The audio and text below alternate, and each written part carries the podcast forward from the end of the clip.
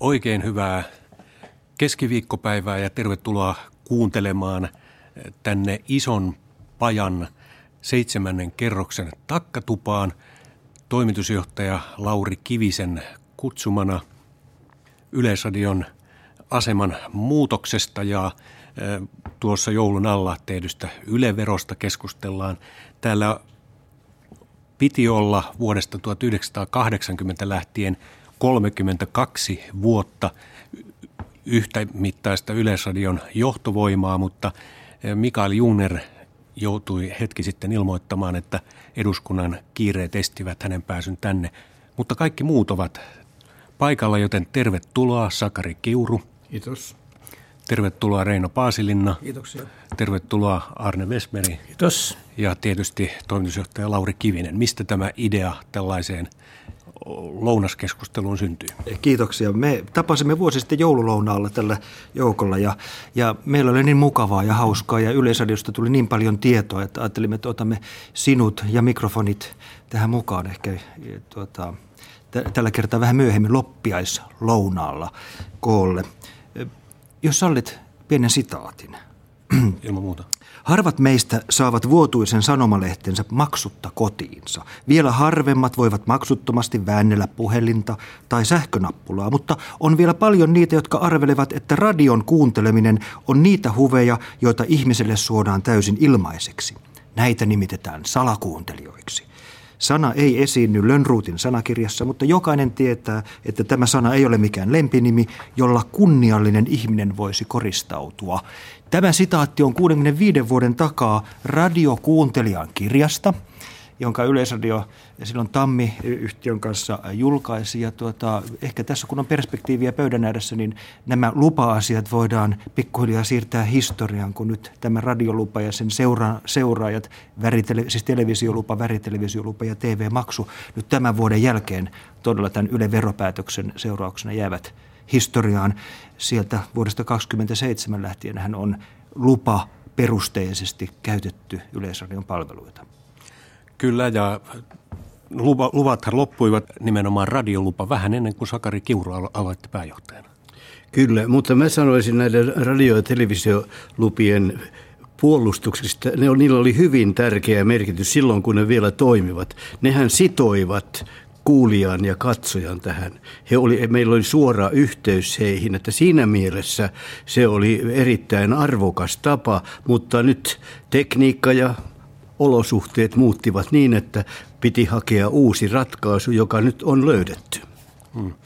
Mutta mustavalkolupiakin kerättiin aina Arne Vesperin kaudelle asti vuoteen 1996. Se meinaa unohtua, että silloin, silloin vasta nekin jäävät historiaan. Kyllä. Silloin vasta yksinkertaistettiin tämä järjestelmä niin, että oli yksi lupa, joka katsoi niin radion kuin televisionkin.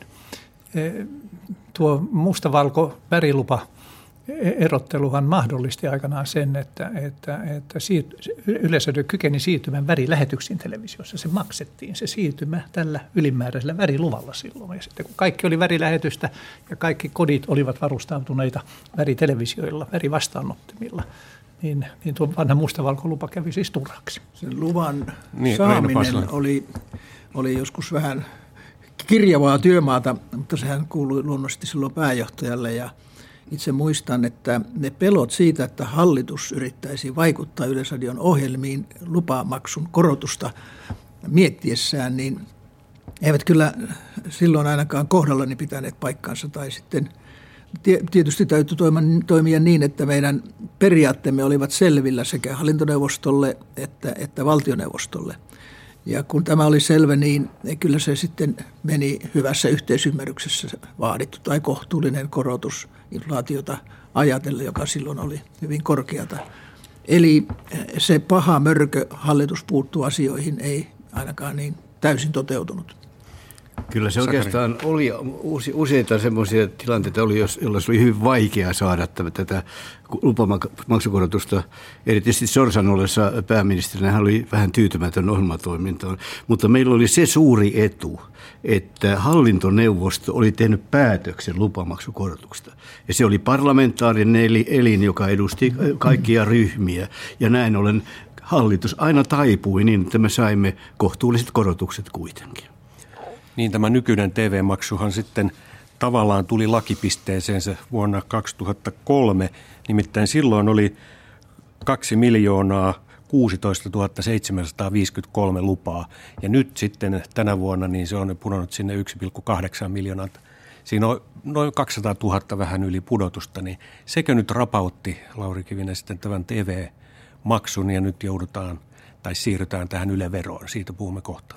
Niin kyllä, kun Yleisradion historiaa katsoo, niin mä olen ainakin ymmärtänyt niin, että yhteiskunta on aina halunnut järjestää tämän rahoituksen sillä tavalla, että Yleisradio tuottaa palveluja kaikille suomalaisille ja kaikki suomalaiset niistä myös maksavat. No nyt Suomessa kotitalouksista tänä vuonna arviolta noin 74 prosenttia kolme neljännestä suorittaa TV-maksun ja se tietysti on, on muodostaa tällaisen ison aukon.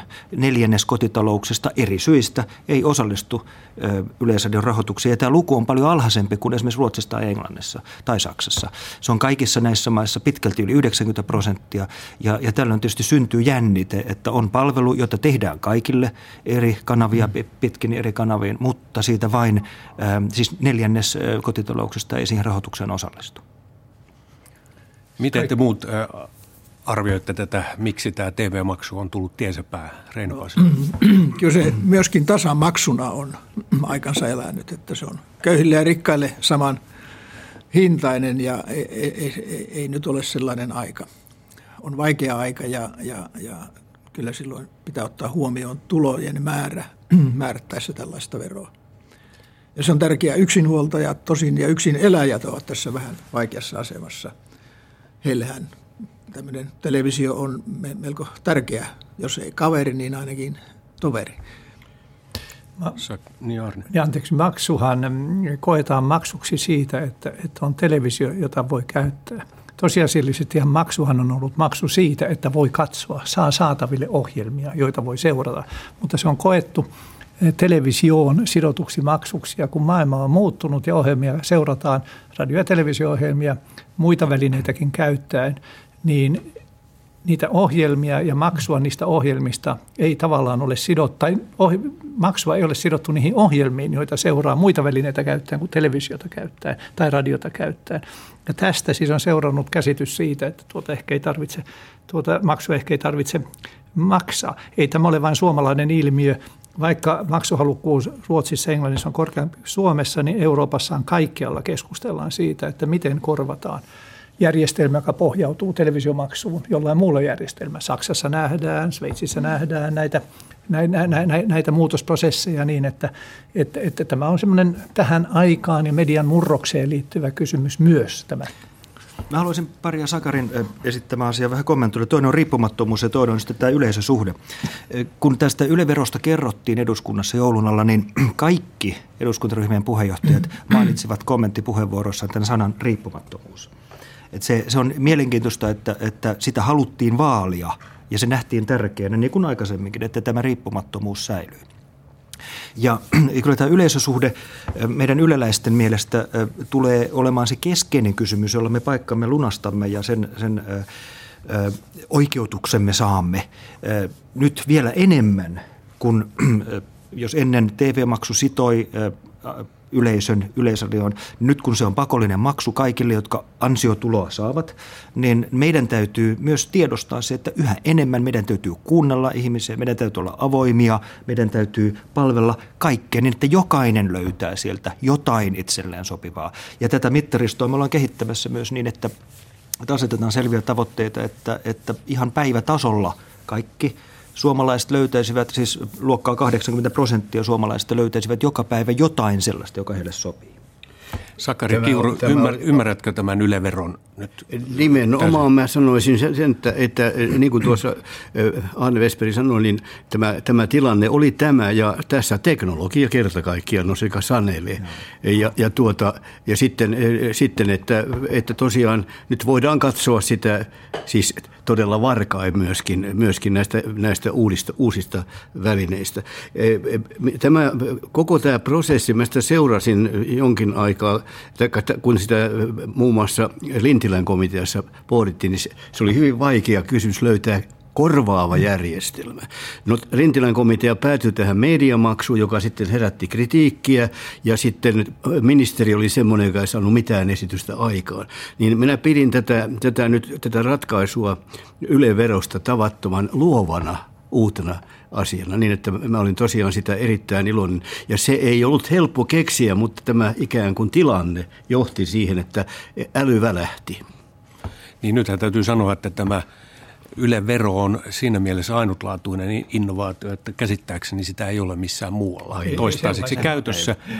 Tämmöisiä se, verotyyppisiä maksuja on ollut Islannissa ja niitä on ollut sitten Kreikassa kerätään sähkö maksun yhteydessä tai Ranskassa se on veron kantona, mutta se on lupamaksutyyppinen. Ja budjettirahoitus. Ja budjet, budjettirahoitus ja sitten niin moniin liittyy vielä näitä mainosrahoituksia, että missään tällaista yleveroa, joka nyt sitten on tulossa, niin ei ole olemassa. Nyt me voisimmekin tässä avata sitä, että miten te näette tämän yleveron, jos Reino Paasilinen aloittaisi. No juuri sen, sen sosiaalisen ymmärtämyksen takia, joka siihen on rakennettu sisään.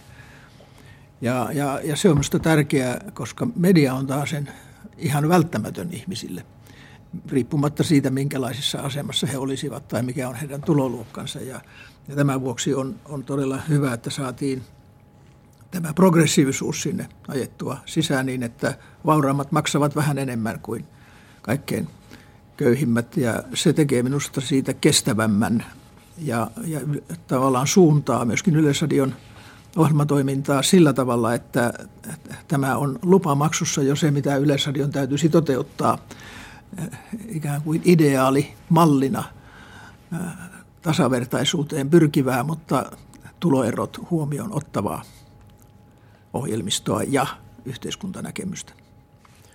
Mites Arne Vesperi Se on innovatiivinen tapa todella kerätä tuo maksu, joka on välttämätöntä, jotta voimme ylläpitää sitä yleisötoimintaa, joka on niin tärkeää Suomelle myös tulevaisuudessa. Jos ajattelemme tätä pientä kansakuntaa ja sen mahdollisuuksia tuottaa moninaista monipuolista ohjelmistoa suomen kielellä ja ruotsin kielellä tämän kansakunnan asukkaille, niin, niin se edellyttää tietynlaista kriittistä massaa. Täytyy olla riittävä pohja tehdä paljon, jotta sillä olisi merkitystä tämän kulttuurisen kehityksen kannalta. Ja, ja, ja tässä mielessä pidän kyllä tätä, tätä nyt kehitettyä veromallia innovatiivisena ja, ja, ja mallina, joka sekä huolehtii tuon, tuon, tuon maksu, maksamisen että, että tämän, niin kuin Reino mainitsi, tämän sosiaalisen oikeudenmukaisuuden, että sen, että yleisödio voi katsella tulevaisuutta ja tietää, että miten se toimintoja järjestää. Niin siinähän on tuloluokat ja pienin maksu on 50 euroa ja suurin on sitten 140 euroa per henkilö. Ja jos tienaa yli 21 000 euroa vuodessa, niin sitten se on se suurin 140, mutta jos tienaa noin 8 000 euroa vuodessa, niin silloin pärjää sillä 50 ja siitä se sitten portaittain menee suunnilleen 0,64 prosenttia tietyn laskennallisen kaavan mukaan. Mutta siinä on paljon vielä fiilaamista. Sakari Kiuru, sinulla ei kommentteja. Joo, tuota, mä seurasin tätä vastaanottoa, miten tähän suhtauduttiin. niin tuota, ensiksi täytyy sanoa, että minusta tässä nyt voi kehua eduskuntaryhmien puheenjohtajia. Ja tässä voi kehua myöskin viestintäministeri Krista Kiurua. Tämä yhteistyö tuotti tämän tuloksen ja se on, se on hyvin merkittävä. Mutta kun mä katson vastustusta – niin se oli Helsingin Sanomissa, Viestinnän keskusliitossa ja monissa näissä ilmissä, joilla oli oma etu nähdä Yle supistuneena ja pienempänä. Mutta jos ajatellaan sitten sen kritiikin vaikutusta, niin se on ollut hyvin vähäinen. Tähän on mun käsittääkseni niin kuin yleinen mielipide suhtautunut aika positiivisesti, vaikka on kysymys verosta. No sellainen argumentti on nyt sitten jo kuultu, että nyt kun tämä ylevero tulee 2013 alusta voimaan, niin sitten Ylestä ei voi erota, mutta kirkosta voi. Tällaista, kun olen seurannut tuota nettikeskustelua, miten tähän kommentoisitte? Voi muuttaa maasta. No, niin. kyllä se meitä velvoittaa, ainakin yleläisenä haluan sanoa näin. Se velvoittaa meitä, ettei siihen on, että se koetaan, että sillä rahalla myös saadaan jotain. Se henkilökohtaisuus on aika, aika mielenkiintoinen osa tästä luovasta elementistä, joka, tai niistä luovista ulottuvuuksista, jotka tässä ratkaisussa on. Se on, se on hyvä. Kaikki muut verot, kaikki muut maksut on, on lähtökohtaisesti henkilökohtaisia. Ja, ja jos ajattelee, että noin palkansaajalla se on 140, niin se on samaa suuruusluokkaa kuin jonkun musiikkipalvelun vuosimaksu. Meidän perheen tyttö saa Spotify, jos nyt otan esimerkki, niin se maksaa suunnilleen 120 vuodessa, että saa tämmöisen premium-palvelun, mitä tahansa musiikkia milloin vaan. Että se noin muihin palveluihin verrannollisena se on huokea tietysti, kun siihen niin moni osallistuu. Reina Paasila. Tästä periaatteessa voi sanoa, että tietysti sanomalehdet ovat kilpailijoita, mutta tärkeää on niiden elinvoiman säilyttäminen, että varmaan siihen joskus voidaan palata hyvinä aikoina, että sanomalehdet säilyvät monikirjavana e, ja, ja, ja että yksi lehti ei hallitse koko maan mielipideilmastoa. Mutta tietysti kirkon ja yleisön ero on siinäkin, että kirkkohan vähän myy tuota tuon puolesta ja jos sentään tekee tämän, tämän päivän ohjelmia, että tämä on minusta vähän paremmin ankkuroitu tämä ylemaksu kuin kirkollisvero. Mutta, Mutta hyvä sekin. Löytyykö teiltä yhtään ymmärrystä sille, että äh, nyt sellaiset henkilöt, jotka ovat voineet tästä TV-maksusta ikään kuin luistaa, niin... Myös laillisesti muuten. Myös laillisesti, totta kai. Niin, tuota, niin he joutuvat nyt sitten Ylen ja julkisen palvelun maksumiehiksi. No vähäisempää ymmärrystä, sillä yhteiskuntaa järjestää monia katsomia, tärkeäksi katsomiaan palveluja siten, että veroja kerätään kaikilta. Ja, ja, ja, ja näin on myös Yleisradion osalta tietenkin. Se on sellainen yhteiskunnallinen palvelu, joka on meidän kulttuurisen kehittymisen kannalta aivan keskeinen. Ja on ihan kohtuullista, että, että sen ylläpitoon, sen kehittämiseen kaikki sitten osallistuvat. Kaikki, jotka kykenevät osallistumaan. Autoverohan maksetaan ja tuota ne, jotka käyttää tietä, mutta niitä tietä käyttävät muutkin kuin autoveron maksaneet aika paljolta, varsinkin syrjäteitä. Minä sanoisin kyllä, että pinnarit ei saa multa mitään, tuota, e, mitään ymmärtämystä ja myötätuntoa. E, kyllä minusta, minusta tämmöinen e, matkustelu ei ole mitenkään perusteltavista, ainakaan moraalisesti. Entäs Lauri Kivinen tänä nettiaikana, niin siellä on nuoria sukupolvia, jotka on tottuneet siihen, että netissä moni asia on ikään kuin niin sanotusti ilmainen. No tässä on menossa niin, iso muutos. Niin siitä, nyt sitten niin. tämä ikään kuin lyö korville sitä, sitä tuota, niin tavoitetta, mikä monilla on, vaikka se ilmaisuus on usein tietyllä tavalla tietenkin näennäistä. Mutta ei ole kuitenkin. ilmaisia lounaita. Mm. Meillähän tarjoltiin tässä nyt niin, siikaa kyllä. samalla, koska tämä on, tämä on elävä lounas, ei elävän arkiston ohjelma. Tuota, äh, mutta kyllä tämä iso muutos, joka on mediakentässä meneillään, tietysti liittyy siihen, että, että yleisradioyhtiöt kaikkialla on olleet Kiitos niiden tehtävä on määritelty jakelukanavalähtöisesti, ne on radio- ja televisioyhtiöitä, mutta pikkuhiljaa ehkä sukupolven kuluessa niistä olettaisin, niistä tulee sisältöyhtiöitä. Ja silloin se määräävä nimittäjä on se, että, että minkälaista sisältöä ne tekevät kaikkiin erilaisiin kanaviin, eikä että mihin kanavaan ne nimenomaan jotain, kaikenlaisia sisältöjä tekevät. Ja ja kyllä se tietysti kehityksen täytyy mennä siihen, että verkossakaan mikään ei voi olla täysin ilmaista. kaikesta joku maksaa.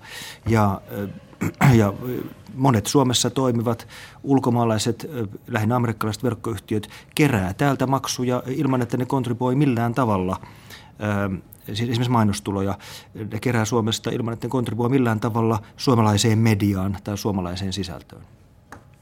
Sakari. Nyt tuota, Lauri, Lauri Kivinen nosti ihan tärkeän asian. Siis loppujen lopuksi on kysymys sisällöstä.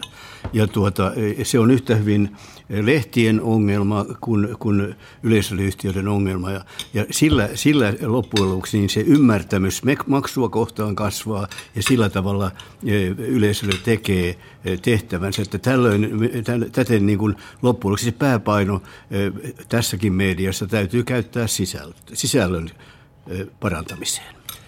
Joo, hyvät kuulijat, tämä on julkinen sana, suora lähetys Yleisradion ison pajan seitsemännen kerroksen takkatuvasta ja toimitusjohtaja Lauri Kivinen on kutsunut tänne koolle edeltäjiään Yleisradion johdossa olleita Sakari Kiuru, Reino Paasilinen, Arne Vesper ja myös Mikael Jungner, joka ei valitettavasti tähän päässyt nyt eduskuntakiireiden takia mukaan. Ja tämä oli järjestetty lounastilaisuutena ja me poikkeuksellisesti nyt kuitenkin radioimme tämän suorana tässä ja keskustelemme Ylen muuttuvasta asemasta nyt, kun tämä joulun alla tehty ylevero päätös tulee vielä tänä keväänä eduskuntaan, niin siitä joka tapauksessa paljon tullaan keskustelemaan. Mennään tähän sisältöön tarkemmin. Kun me puhuimme äsken tuossa netistä, niin onko nyt niin, että tämä ylevero on kuitenkin tarkoitettu vankistamaan sitä Yleisradion vanhaa kivijalkaa, joka nojautuu radio ja televisioon. Kun, kun lukee näitä papereita, niin, niin täällä on eräänlaisia pidäkkeitä tuolle verkko, verkkoon menolle. Kyllä kai, se suuri ajatus, kyllä kai se suuri ajatus tämän uudistuksen takana on kuitenkin varmistaa se, että suomalaiset kykenevät suomalaisille tekemään ohjelmia. Tämä pitkä, pitkässä juoksussa on ihan oleellista on tässä, että tämä laki mahdollistaa sen, että Yle ylläpitää monipuolista, moninaista ja riippumatonta ohjelmatuotantoa niin kulttuurisessa kuin journalistisessa mielessä kahdella kielellä, myös saamen kielellä. Ja se, että miten kansalaiset, katselijat ja kuuntelijat sitten seuraavat näitä, on heidän valitsemansa, valintansa takana. He voivat valita sen välineen, jota he käyttävät. On se netti, tai on se radio, tai on se televisio, siis eetterilähetykset. Oleellistahan tässä on se, että heillä on mistä valita, ja on valita suomalaisista, suoma, siis meidän omista lähtökohdistamme tekemiä ohjelmia.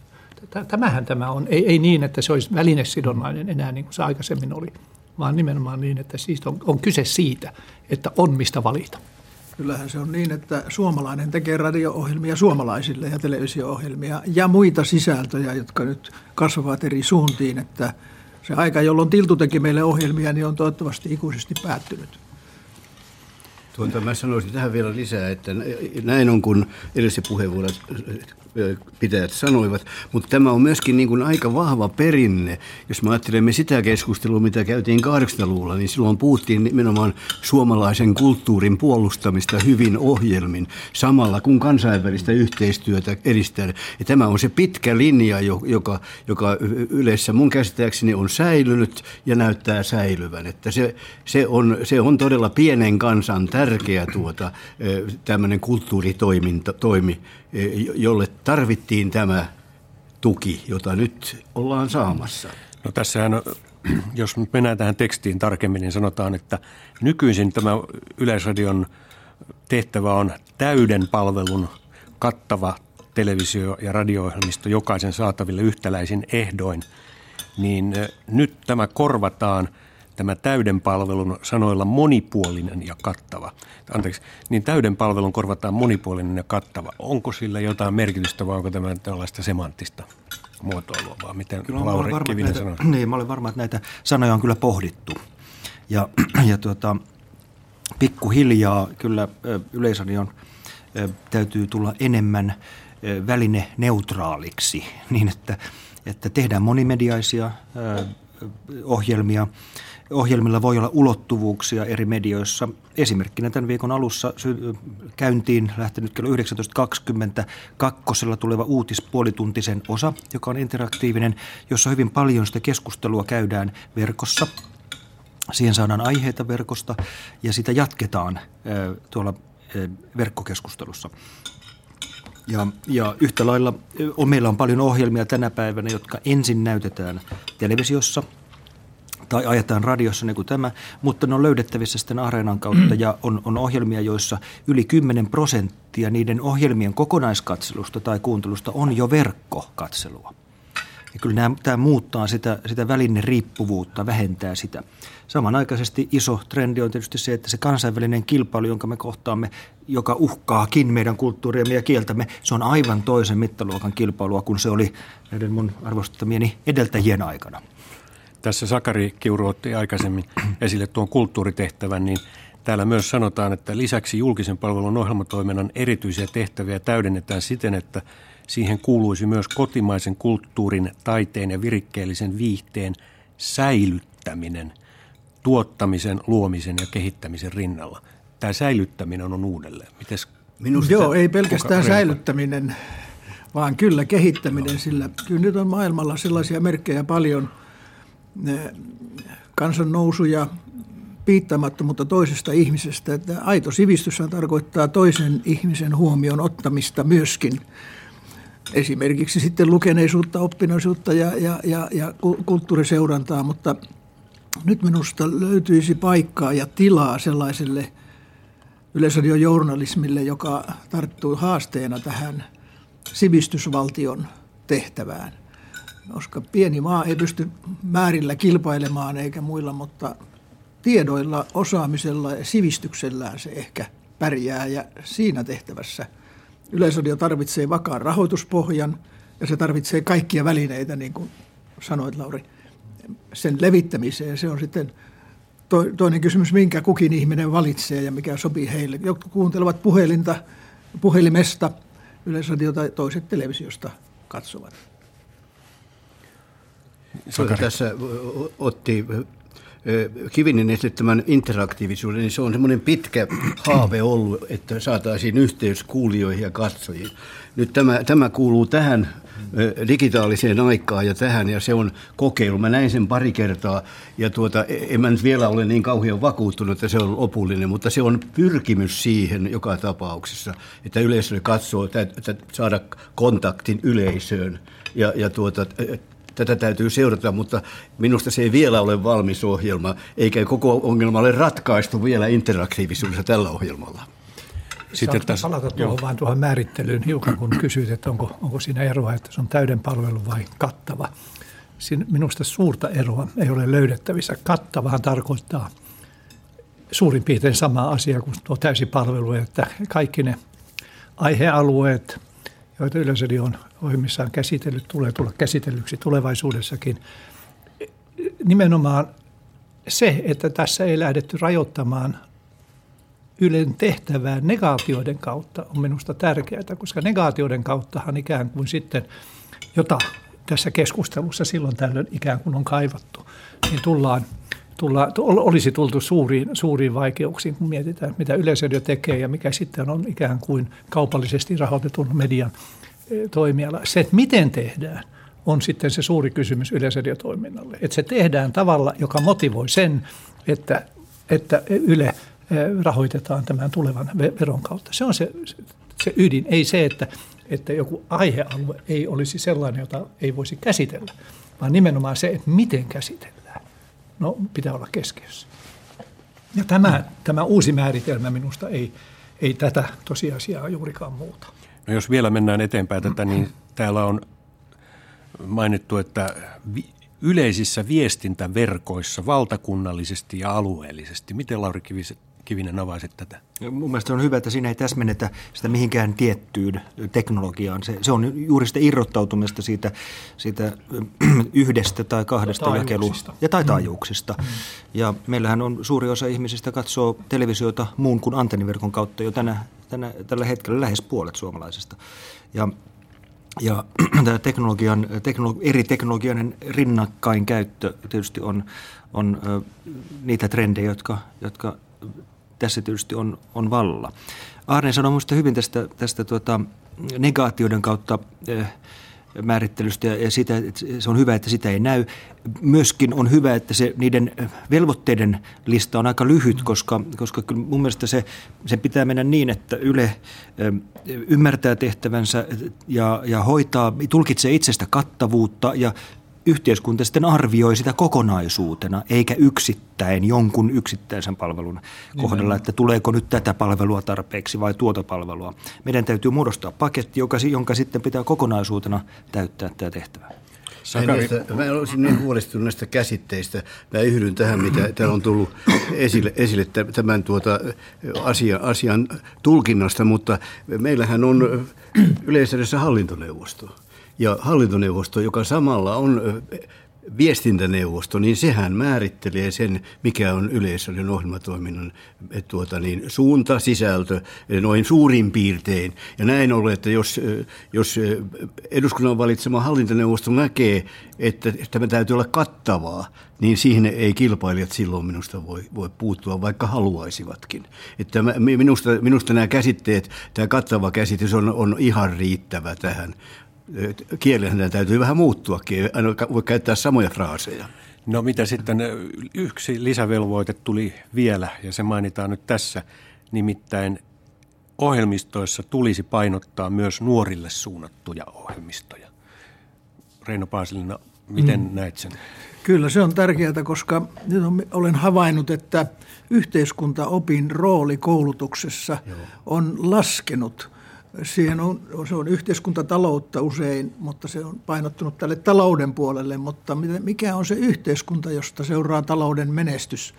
Miten sinulla on oikeuksia yhteiskunnassa, niin he ovat sananmukaisesti itse sanoneet monet nuoret, että on pihalla kuin lumiukko, että mitä on ammattysliike ja mitä on järjestötoiminta ja mitkä oikeudet minulla on. Vielä kun niitä oikeuksia ladotaan Brysselistä päin, niin se on vieläkin ongelmallisempaa. Että tätä pitäisi korostaa ohjelmistossa. Esimerkiksi nyt havaitsin, että jos hienoinen kritiikki sallitaan niin, että tuota, tämä Euroopan äh, eurokriisin hoito, tämä erittäin sekava väliaikaiset luotot ja, ja pitempiaikaiset luotot ja kuka on mukana ja kuka ei ja millä perusteella, tuleeko Tobin vero ei vai ei. En muista nähneeni yleisössä yhtään perusteltua pitkää tunninpituista ohjelmaa tästä, joka olisi kyllä aika tärkeää, koska se on keskeinen poliittinen kysymys täällä Suomessa.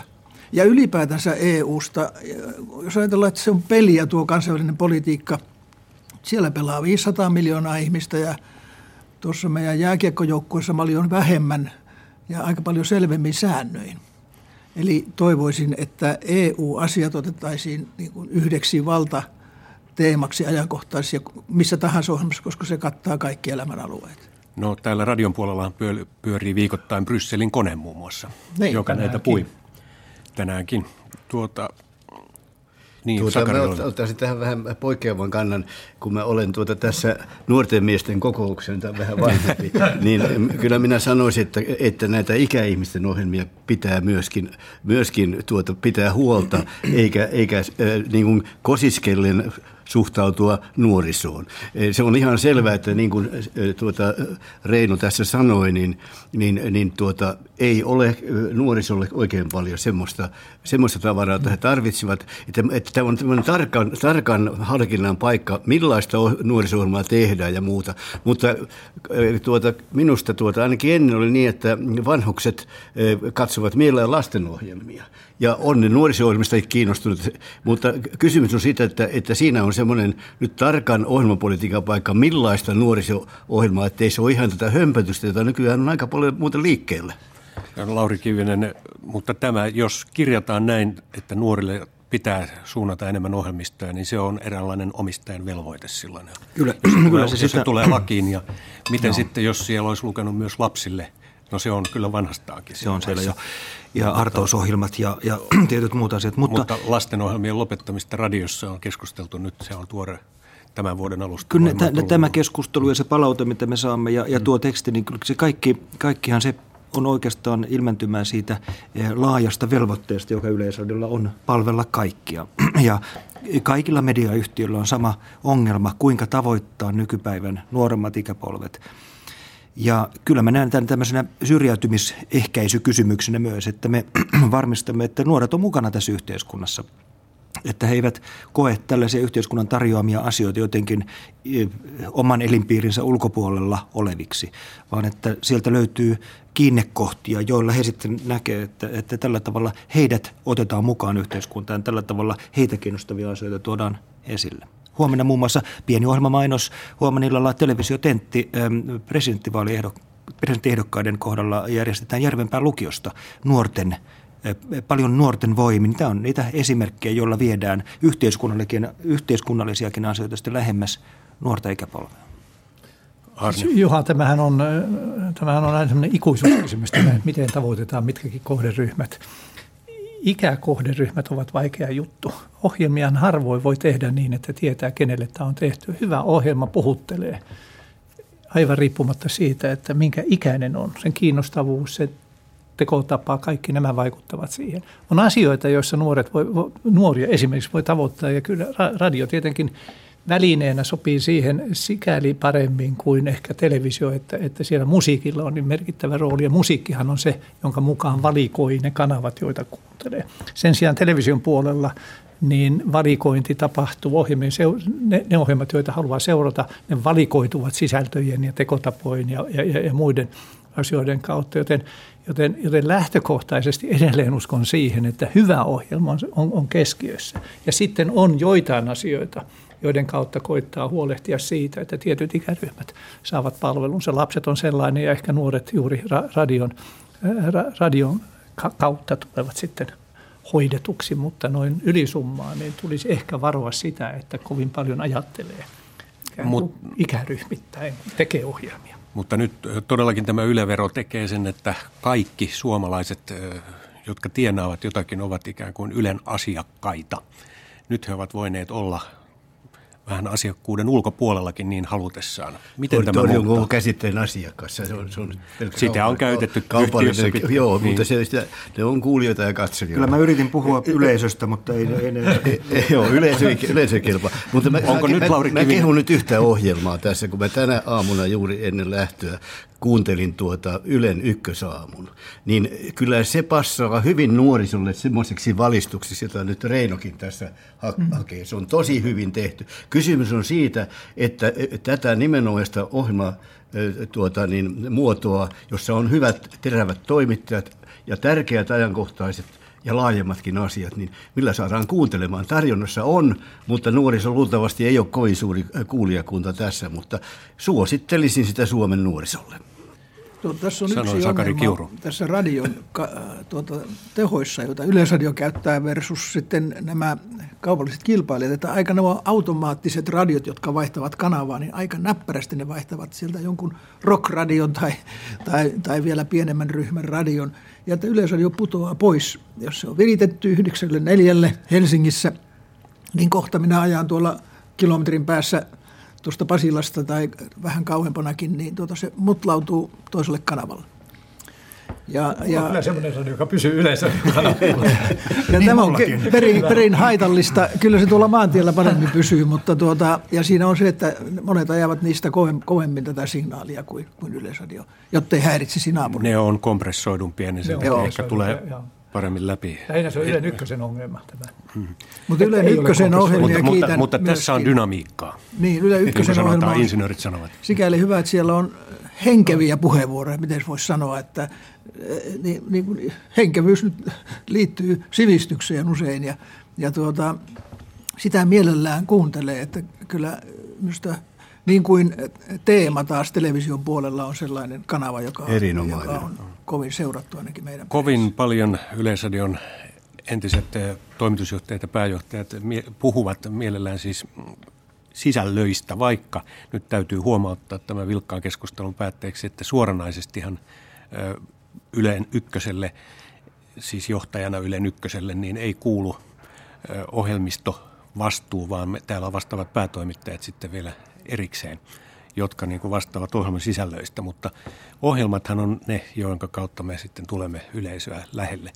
Mutta Lauri Kivinen, tähän nyt kun se ylevero tulee, niin onko se nyt sitten tämä paljon puhuttu budjettirahoitus vai onko se jotain muuta, kun tästä on vähän saivareltu ja taitettu peistä, kun se ei varsinaisesti budjettikehityksiin kuulu ja onko sillä mitään väliä?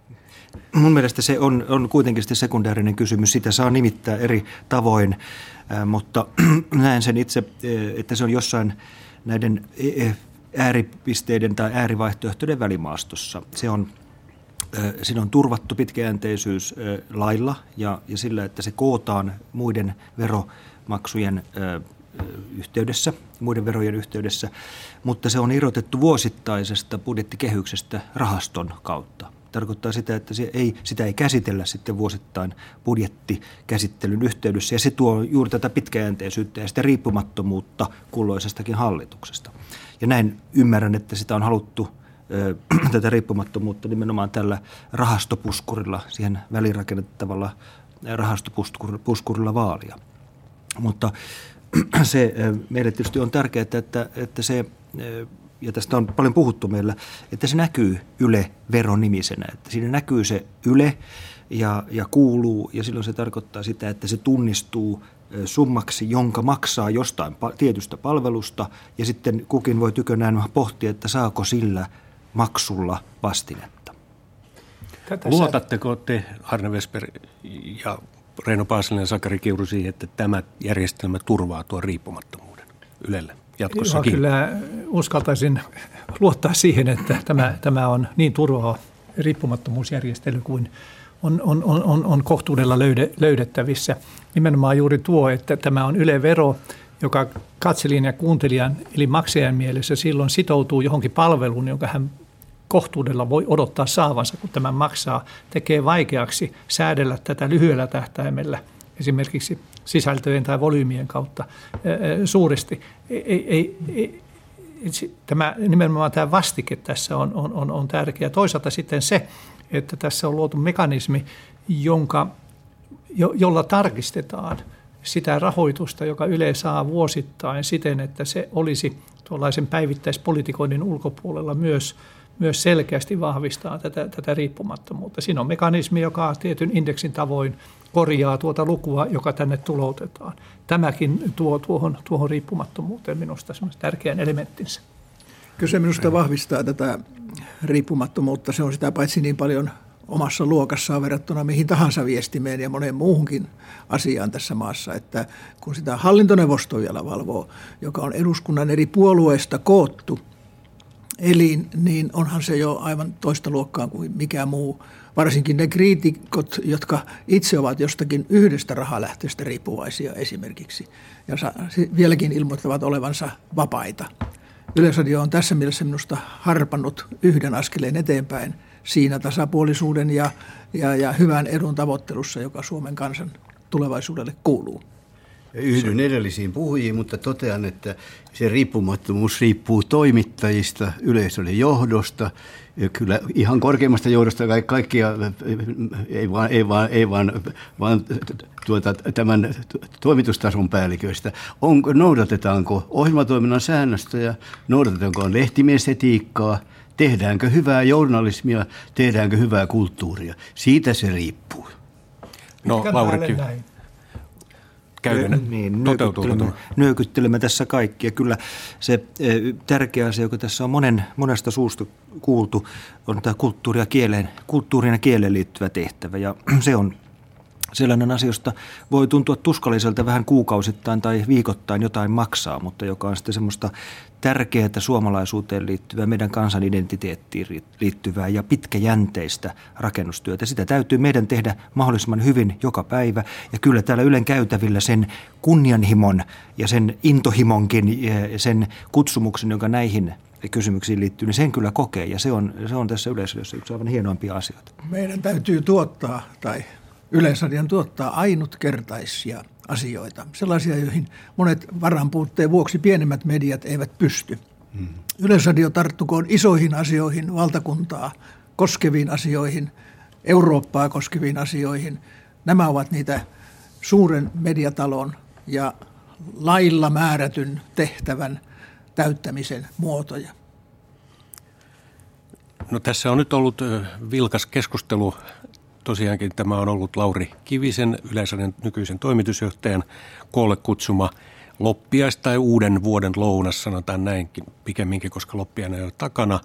Ja täällä on ollut tosiaan Yleisradion johtamisvoimaa vuodesta 1980 lähtien mukana keskustelemassa siis Sakari Kiuru, Reino Paasilena ja Arne Vesberi ja Mikael Jungner, joka oli viimeiset viisi vuotta ennen Lauri Kivistä, ei nyt valitettavasti tänne päässyt – mutta hyvä keskustelu tästä on tullut ja vilkas ja varmasti tämä Yle vero aiheuttaa sen, kun se tulee eduskuntaan päätettäväksi, että kansalaiset tulevat olemaan Yleisradion ikään kuin kimpussa jatkossakin ja näin me myös Suomme. Kiitoksia keskustelusta.